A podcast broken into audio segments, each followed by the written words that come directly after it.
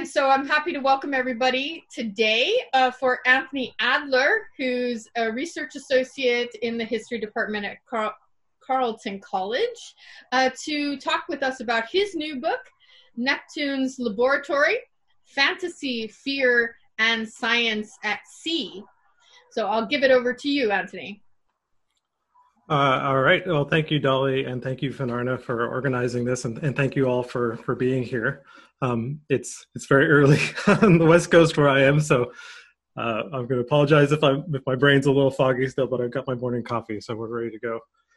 Um, so I thought I would start by talking a little bit just about how I ended up writing a book about the history of marine science. So a little bit of background about me. Um, how I ended up getting interested in the history of marine science. So I grew up in, in Newfoundland, uh, which is in the Maritimes on the east coast of Canada.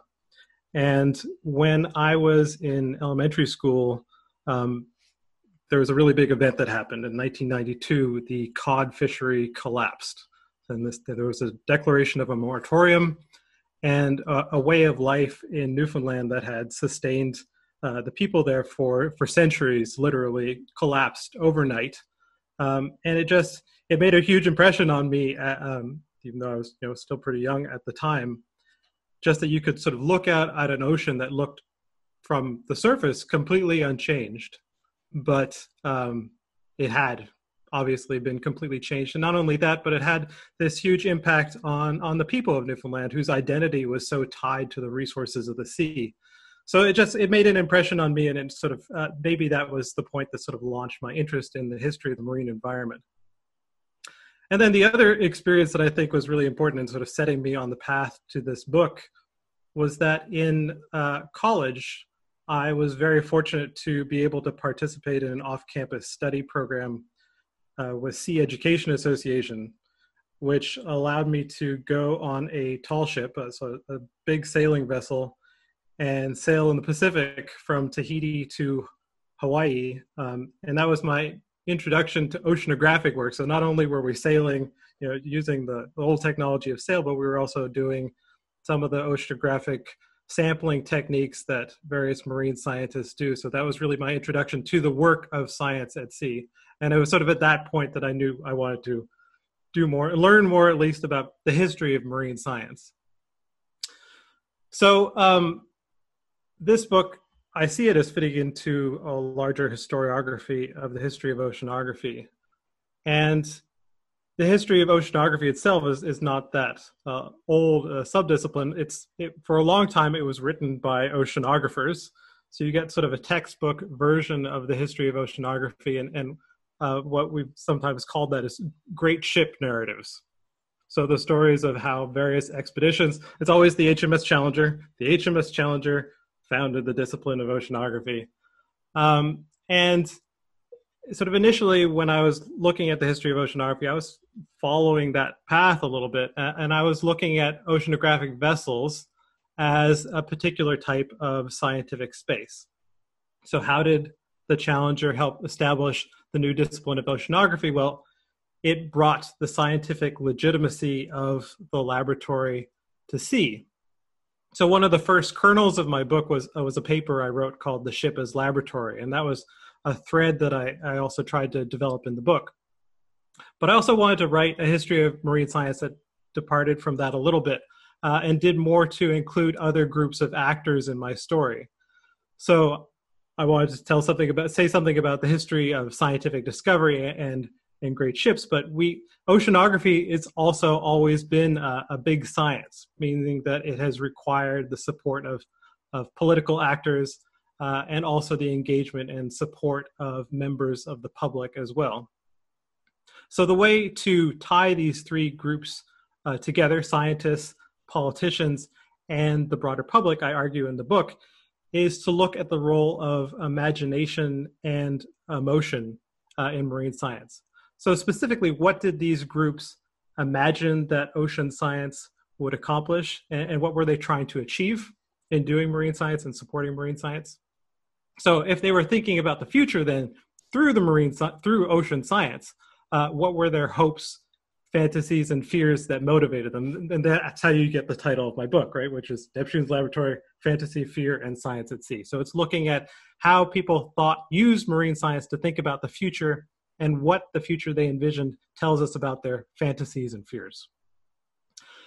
So, in, in terms of the setting for my book, I, I compared uh, three different national contexts. So, the United Kingdom, which was really important for the beginnings of oceanographic science in the 19th century. I compared it with France, also, which I include Monaco in that story. Uh, and then I looked at the United States as well. And sort of the story that I, I tell, I think you could you could probably tell this in various national contexts, but these are the three um, regions that I really focused on. Uh, and it, it took me to to various archives. I, I just point out some the more interesting archives that it led me to were the uh, the palace archives in Monaco, uh, the archives of one of the oldest marine stations in Europe, which is in, in Roscoff in, in Brittany in France. Uh, and then I also did interviews for this uh, with oceanographers at the University of Washington, and then I interviewed some people who had been involved in scuba diving in the early days in the late 1960s and 1970s. So I thought what I, I would do now is just sort of give you an overview of what I cover in, in the different uh, chapters of my book. So my book is divided up into uh, five chapters, and it moves chronologically. Um, and it's they're not exactly case stories. I'm more looking at specific uh, types of well, I'm looking at both regions and also uh, the the most mostly the regions and specific actors that I think help move the story forward. So in in chapter one, I, I start with presenting an overview of marine sciences in the early 19th century. This is a time when uh, technological developments, both in the on land and at sea, made the oceans a much more accessible place, both for scientists and the public, and that's what I stress. So for scientists, uh, there's this blurring of, of yachting culture uh, in the 19th century with scientific work at sea. So this is the first time that oceanographers can really go to the ocean and go do scientific work with much more relative comfort than they could have in the 18th century, for instance. But there's simultaneously this new fascination with a, public fascination with the oceans as well.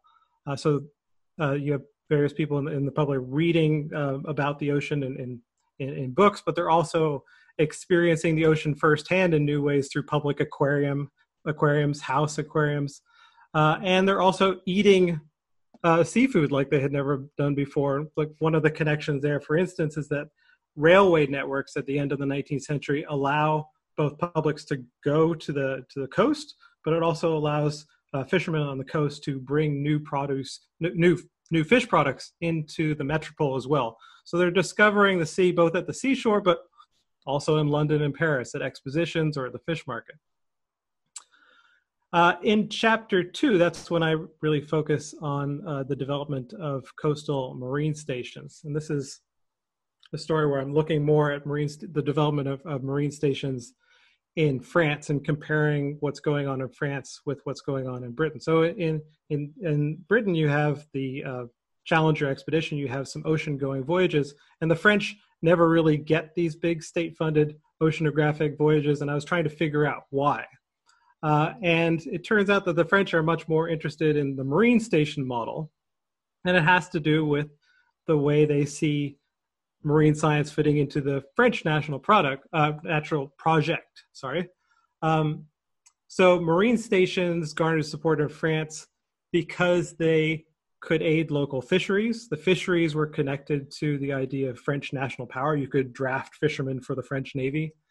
And marine stations also embodied this a, a democratized vision of science, um, something that connected the national glory of the state with broad access to public uh, education.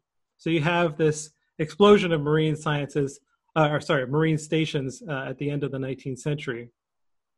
At the same time, the early proponents of the marine station movement in France, they were appealing, they were making appeals for sort of inter- international collaboration in marine science, but they were sort of thwarting themselves because of French rivalry with Prussia. Um, so you start to see national rivalries in this period that limit and, and sort of stunt uh, the growth of, of marine science in France.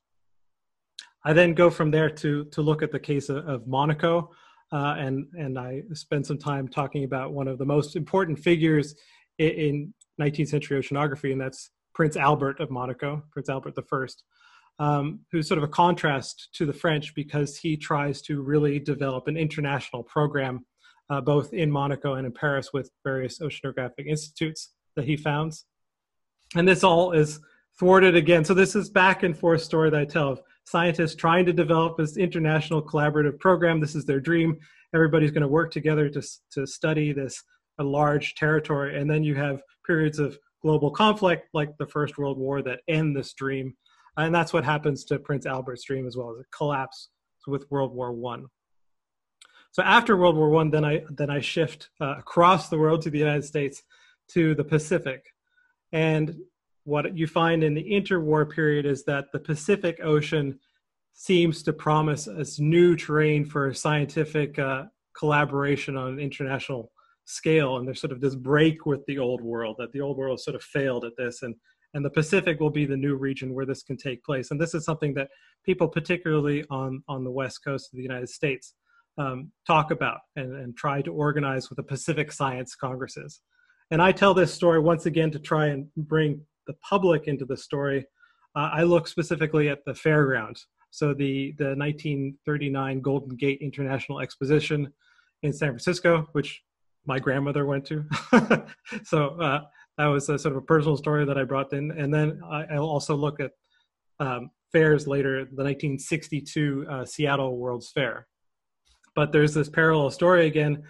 At the fairground there's this appeal to international collaboration in the pacific and then the dream collapses again with with world war ii so what world war ii does for the history of oceanography or in the history of oceanography is it really shows how um, military patronage becomes really important for for marine sciences as the oceans are transformed into uh, sort of a, a, battleground between the united states and, and the soviet union so that in, in chapter four that's where i pick up again um, and I, I, take as my case study there something called Project SEA USE, which was a program in the 1960s and 1970s to map and um, study a, a, an underwater volcano, a seamount, off the coast of Washington.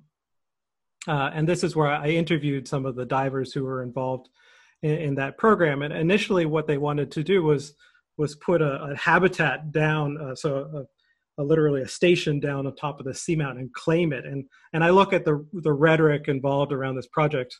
Um, there's a lot of fear that if, if the United States doesn't claim this submarine territory, then the Russians will, and it's only a matter of time before they'll will have uh, missiles positioned on seamounts off the coast of the United States. So once again, here's this fear about how the um, now the, the bottom of the ocean could become this militarized zone And then uh, finally, in, in, my in chapter five, I, I pick up again this thread that I was talking about originally about um, how marine spaces have become increasingly lab-like, how the boundary between field and laboratory has become blurred in, in contemporary marine science. So, while these new technological innovations have allowed this boundary to be blurred, I argue that oceanographers of the present share with their predecessors, um, the naturalists in the 19th century, a desire to transform the marine environment to a, into a more accessible and legitimate space uh, for scientific experimentation, but that these innovations also inform, um, they have informed our, our, understanding of human caused threats to the marine environment and our understanding of climate change in the marine environment. But they also continue, this is the continuation of the story of the way that they shape contemporary imaginations of the ocean's future. Uh, so I thought I'll just finish by reading a little section from, from my conclusion. So this section is called uh, Dying Seas of the Anthropocene. Declarations that the ocean is dying have become commonplace. We read headlines almost daily telling us that the oceans are choked with plastic, overfished, and rapidly acidifying. Yet, even in dying, we are told the ocean threatens human existence as sea level rise sea surface temperatures increase, and commercial fish stocks disappear.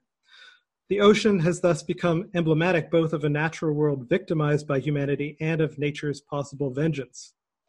In a 2014 video by the nonprofit organization Conservation International, the growling baritone of the actor Harrison Ford speaks for the ocean. Quote, I give, they take, but I can always take back. End quote. The message is powerful because it conjures images of both the primordial sea as crucible of life and the biblical flood, destruction of life as punishment for human sin. Yet, a vengeful ocean is but one of several historical depictions of the sea, some of which have gained prominence at particular moments, while others have faded away. In the 1960s and 1970s, many scientists, engineers, and policymakers approached the ocean as a vast but resistant reservoir of untapped natural resources. The hostility of the ocean was understood in the context of national calls for increasing exploitation. Rear Admiral William Cushing, for example, in 1967 described the ocean as, quote, hostile in almost every way you can think. In Cushing's view, the, set, the task set for man was to, quote, train himself for the hostility and eventually, quote, find ways to convert the hostility to friendliness. Today, the ocean is increasingly cast as fragile, even as dying. And while the ocean voiced by Harrison Ford remains threatening, the message is that humans are responsible for that threat. We, not the ocean, have taken too much. Once we recognize the increasing dominance of a conception of the ocean as fragile and dying, we are prompted to ask how this shapes conservation efforts and whether it has a net positive or negative influence on marine environmental protection. And then I, I go on to argue that that is potentially harmful to to think about to develop this dying seas imaginary because if we say the sea is dying, then we've given up hope for how it might be saved. So I guess I should end it there. All right, thank you. So we're now going to open up for questions then. So just to remind you to just write it in the comment field if you have one. Um, I will start us off then so people can uh, come with their questions then uh, while we talk. So, so one of the things you do, I mean, you, you follow then this, this story through several different locations and over time as well.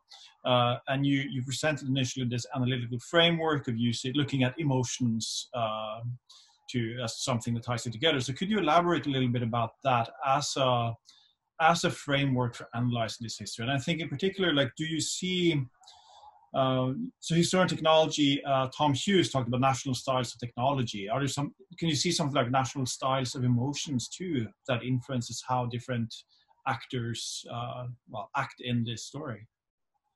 Yeah, that's a that's a really interesting question, and I have to admit I had not thought about national styles of, of emotion, but certainly there are um, uh, particular fears that are, are specific to national contexts. Uh, at the same time that I see some carryover. So there's always this, if you look at scientists as a group, there's a, maybe that's the key, is that there's sort of a culture uh, among scientists where there's this always this dream of international collaboration and that transcends these national boundaries. But among politicians, there's a much more practical concern um, about, well, you know, national security essentially. Uh, and maybe that doesn't really get to your point about how those emotions are different, but there are certainly cultures that sort of transcend these these transnational or these national distinctions. Mm yeah i mean it's i think it'd be interesting to see more of that in in a history of emotions too to see you know are there mm-hmm. is emotions a universal thing? So yeah. that would be for for a later project. Um, so we have a couple of questions. So chris is first uh, and i've unmuted you now. Hello Hi, thank you so much for uh, this talk. So this is going to be a question of sort of at least at least two layers of ignorance, uh, as someone who hasn't had a chance to read the book yet, and as someone who is not uh, certainly not a practicing historian of science. But as you lay it out and discuss it in the book, what is science, um, and what is scientific knowledge and scientific practice? Who and what does that include? Who and what does that not include? that's so that's a really big question what is science? I'm not sure i can give you a easy definition because I'll, I'll, get you know caught up in it. But um, something that I, that I, I look at in in the book is the difference between uh, collecting in the field and analysis in the laboratory. And that's something i was interested in. So before i got interested in the history of marine science i was looking at at um, the collecting done by naturalists leaving the uh, Jardin des Plantes, the Museum of Natural History in France.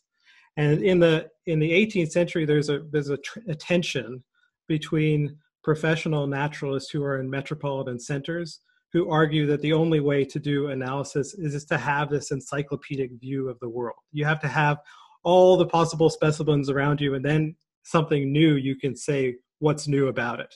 Uh, and when I'm interested in the boundary between laboratory and field, and I'm following you know various people who have worked on this. Helen Rozwadowski is in the audience, for instance. Uh, also, um, Robert Kohler, looking at how there's a lot of work that goes into making the field a place where you can do analysis, not just collection. Uh, so in my particular story, what's interesting is that scientists go through a lot of work in the way that they present ocean their oceanographic work as a legitimate form of scientific practice. And you see that all the way at the beginning in the 19th century in the official narratives that are produced uh, of these various great ship expeditions. They, they create the narrative of the great ship. And just to give you one specific example, this is something I, I like to do with my students is I, I put up a, a picture of the laboratory as it's reproduced in the official narratives. And you can see this laboratory space without anybody in it. Uh, and it looks nothing like what an actual ship space is. You know, an actual ship is like this, right? Half the time, but you never see this uh, in in the depiction of a laboratory in the official narrative. It's always this very level, organized scientific space. So that's part of the work that people, marine scientists, were doing to say, look, what we were doing, we we were taking a, a space that we know from the land is a legitimate place for scientific work and we're transforming it we're moving it to sea. And in the process we're making the sea a place where you can do the same sort of work and analysis. So i don't know if that answers your question but that's how i've been thinking about it.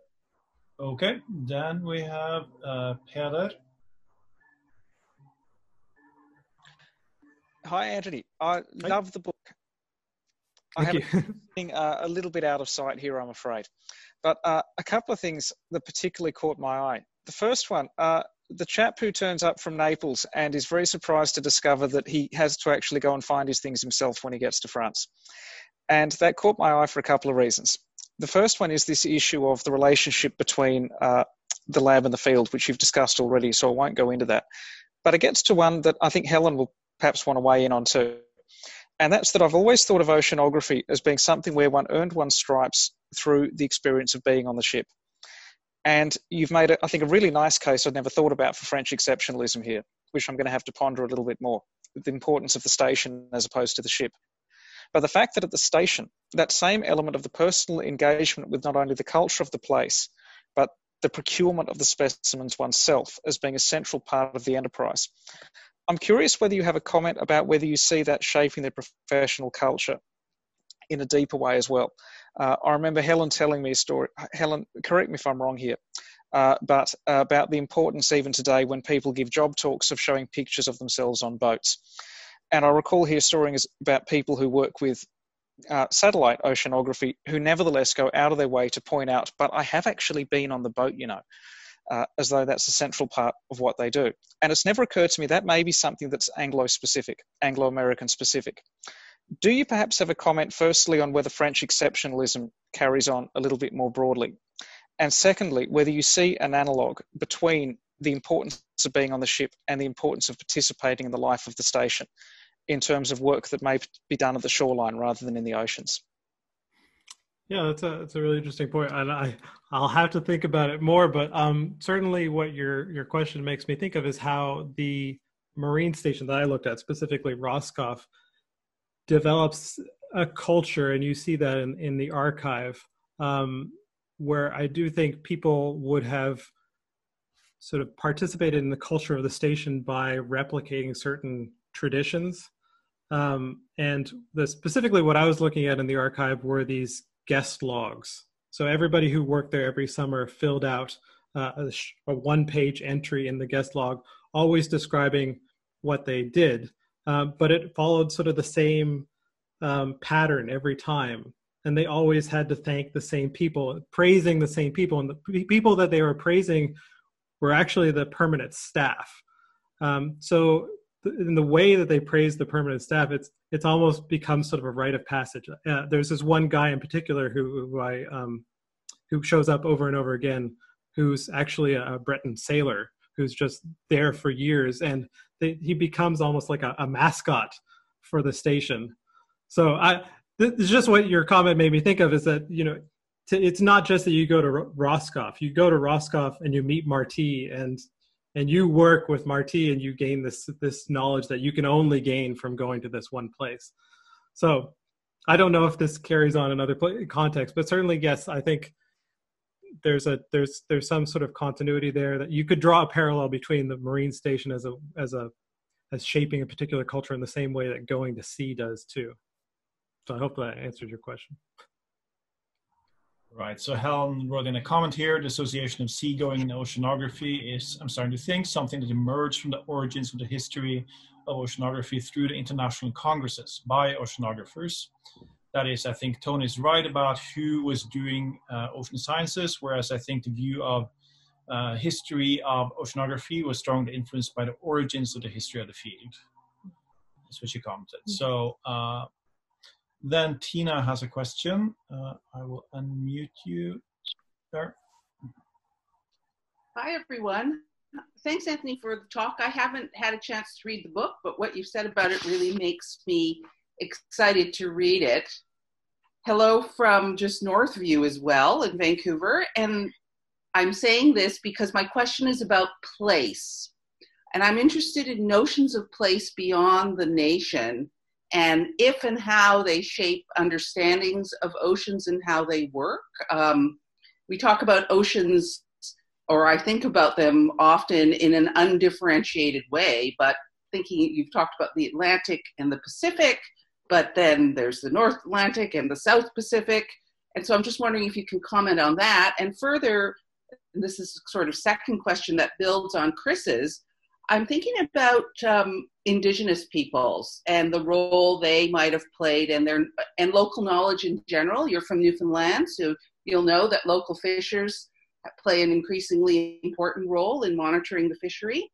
Wondering about their involvement um, in making science. So notions of place in shaping scientific knowledge of oceans and the role of indigenous peoples and local knowledge in making science. Thanks. Yeah, uh, those are great questions. And just so, just to the, the your second question about indigenous knowledge, I mean, th- I think this is something that I need to think more about, uh, and it's it's something that's part of the feedback that I've gotten actually from the book is is that maybe this is um, a part of the story that that needs to be filled out more, and certainly in contemporary oceanography. I think indigenous knowledge is being brought in uh, much more. I was thinking about the, there was a professor of, of oceanography at um, the University of Victoria, actually, who was organizing a meeting in Hawaii looking at how uh, indigenous knowledge in Hawaii may inform ideas about uh, or may inform modern marine science. And I think specific, I'm, I don't remember the exact details, but he, he was talking about how how um, there were uh, traditional uh, oral traditions that may be useful for understanding seasonal variation. For instance, long-term observation about seasonal change in the Pacific so I think, yeah, that, that story needs to be written. um, certainly about thinking about place. Uh, that's that's something I, I have thought about a, a, lot, and, and that goes to to growing up in, in Newfoundland uh, and the importance of the Grand Banks. So there there's this uh, territory, this geographical space beneath the sea, which really has shaped the history of the province. And you know, there's a region that when the French uh, were pushed to the the French shore of Newfoundland. They were pushed away from. They were on the same island, but they were pushed away from a, a, marine territory. They were pushed away from the Grand Banks on, on the on the west coast of Newfoundland. The English preserved the Grand Banks, so the territory at sea has a long, long history, uh, recognizing submarine features as being particularly useful or of scientific interest. So both of strategic interest and scientific interest. And what made me really think about this was actually something that I, I read that Prince Albert had, had written, where he, he was really interested in the Gulf Stream current. Lots of people have been interested in, in the Gulf Stream current. Um, but he, he described the Gulf Stream current as a historical figure. Those were his words. Uh, and I think it's it's really interesting to think about how these particular features. And once again, this is something that that Helen has argued as well um, that we need to pay attention to things like currents, uh, seamounts. I, I, make that case in in my book, um, but other marine features as well that may be more more temporary, like ocean ocean gyres, um, various things that we can write the history of very local regions in the marine environment. It's almost an illusion when we look out and it all seems uniform because it, it really isn't. So I hope that answers your question. Okay, then Dolly has a question. Yes, thank you very much. I was really struck um, when you were talking about the um, bringing in of the public and trying to make oceanography and what's happening at sea long from the, the experience of most people somehow relatable and that they would uh, have some knowledge then of the sea and what i really started thinking about was the um, noaa expeditions that go on now on the okeanos and I, and and the way in which those expeditions for those who don't watch it i would tell you it's absolutely worth just having on your television anytime they are diving um, because they have a team of scientists on the ship. So you get this kind of ship, but then they have people on shore who are scientists that are calling in and giving expert uh, insights into what a remote operated vehicle is seeing. And and what's fascinating about it is the level of the scientific discourse that they have um, and yet it's you know just being broadcast for the public you know general watching anybody uh, public to somehow see what's down there. Um, so i was wondering if you had any reflections about the public and how the public is enrolled and, and what you make of something like okeanos uh, going on now yeah so uh, so the um, so there's this telepresence from from oceanographic vessels. Um, but w- what was happening, which is a lo- something along the same lines, was happening when I was a graduate student at the University of Washington in Seattle, and, and that was that they were developing a fiber optic system on the seabed just off the coast here. And actually, the first one was in in Canada, the Neptune system, uh, but they were also developing it um, here off the coast of Washington, and it's the same thing: live streaming, twenty four seven video cameras on the seafloor uh, and what I was really interested in it was how the, the rhetoric um, that scientists were using to describe this really this new space, and they were describing it as a laboratory. Um, one of the chief scientists of the uh, the, the program at the University of Washington, uh, John Delaney, said of this this this region, um, the San Juan Plate, which is where all these instruments are installed as as a, na- a new national laboratory. So this this is the peak conflation of lab and field. Just oceans are laboratories now, um, but they they have made it possible for scientists or for publics to participate in in the scientific work in a way that wasn't possible before. And one of the examples that I uh, bring up in the book is that there was a um, a teenager, and I can't remember exactly where he was, somewhere in, in, in Europe, watching a live feed from the Neptune system and he observed and brought to the attention of scientists that a sea lion was seen slurping up a hagfish, and nobody knew how um, sea lions ate hagfish. so the technique, because it's a type of fish that they produce tons of slime, um, and nobody had observed it in the wild. So the first person to observe it because of this technology is is not a scientist. It's it's a teenager in his basement somewhere. um, so th- yeah, that has interesting implications for what it actually means that um, the public can participate in a way that they haven't ever been able to before. Great. Then uh, Chris has another question, and if anyone else has anything to to ask or comment on um, reflections, then we should come with it now. Okay. So again, um, the thing you just said now kind of reminds me, you know, almost when is a teenager a scientist? And it, it sort of echoes um, at the end of Kate Brown's uh, most recent book on Chernobyl. You know, spoiler alerts. Um, she talks about uh, children in, I think it's Ukraine or Belarus, uh, berry picking, and she sort of suggests that we think of those children as nuclear waste workers hmm. as opposed to kids berry picking. And I actually think that's rather apt here because I, I actually agree with the thinking that I've perhaps laid out that we should ask the question when is a teenager a scientist? Um, I think Tina picked up on the fact that my initial question was a, a bit of a leading one, or at least I was interested in something particular, which is indigenous science and knowledge, which is not my field per se, but as someone who works on indigenous history, my sense of it is that there is historical indi- indigenous knowledge and practice. Um, and it sounds like in history of science, um, well, I guess the question I'm wondering is to what degree has history of science incorporated um, a broad, expansive idea of sets of ideas and practices of what science is versus how much does history of science reproduce a sort of normative idea of what science is. Um, again who who is the scientist? What is science? We have that sort of you know lab versus field science i guess it's a set of questions but um, there are sort of more well-known mo- moments say in the history of the us of, of citizen scientists and and children and education and whatnot but um, right there is historically contingent indigenous knowledge and practice as opposed to just modern day contributions that you know now scientists are sort of paying attention to. So is there is that happening in history of science? And how can we as historians work to excavate these sort of either parallel or maybe even interconnected various practices of producing scientific knowledge and understanding the world? I mean all i can say is that i i uh, I also need to learn more about this. I don't have a really great answer for you, but uh, it's it's um yeah, I think it's it's maybe potentially. I, I I get the impression that it's more a recent project to do this, but uh, I again, it's it's not something that I have looked that much into, and I, I need to look more into myself.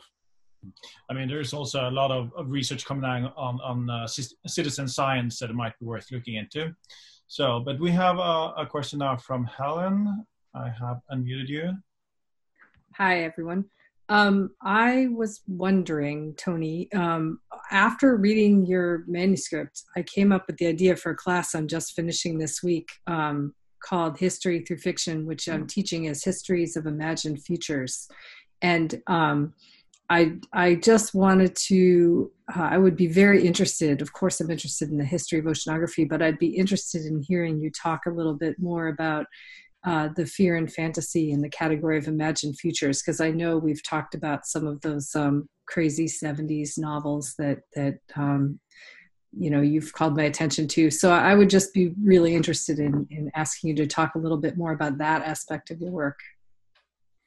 Yeah, well, I you know I guess something I haven't talked about um, that much is that it's not just that the public is being influenced by what they're being told by scientists uh, you also have science fiction writers who are sort of boundary crossers in, in a way.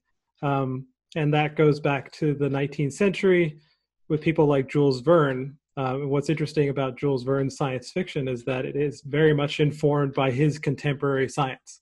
Um, and so, to give an example from 20,000 Leagues Under the Sea, it, he he talks about them being underwater yes using a, all, all the technology that he describes from his the diving suit to the submarine it's all based on real technology that he had witnessed in some form. Um, and then they spend time in, in the narrative going down to the seafloor and, and talking at length about submarine telegraph cables.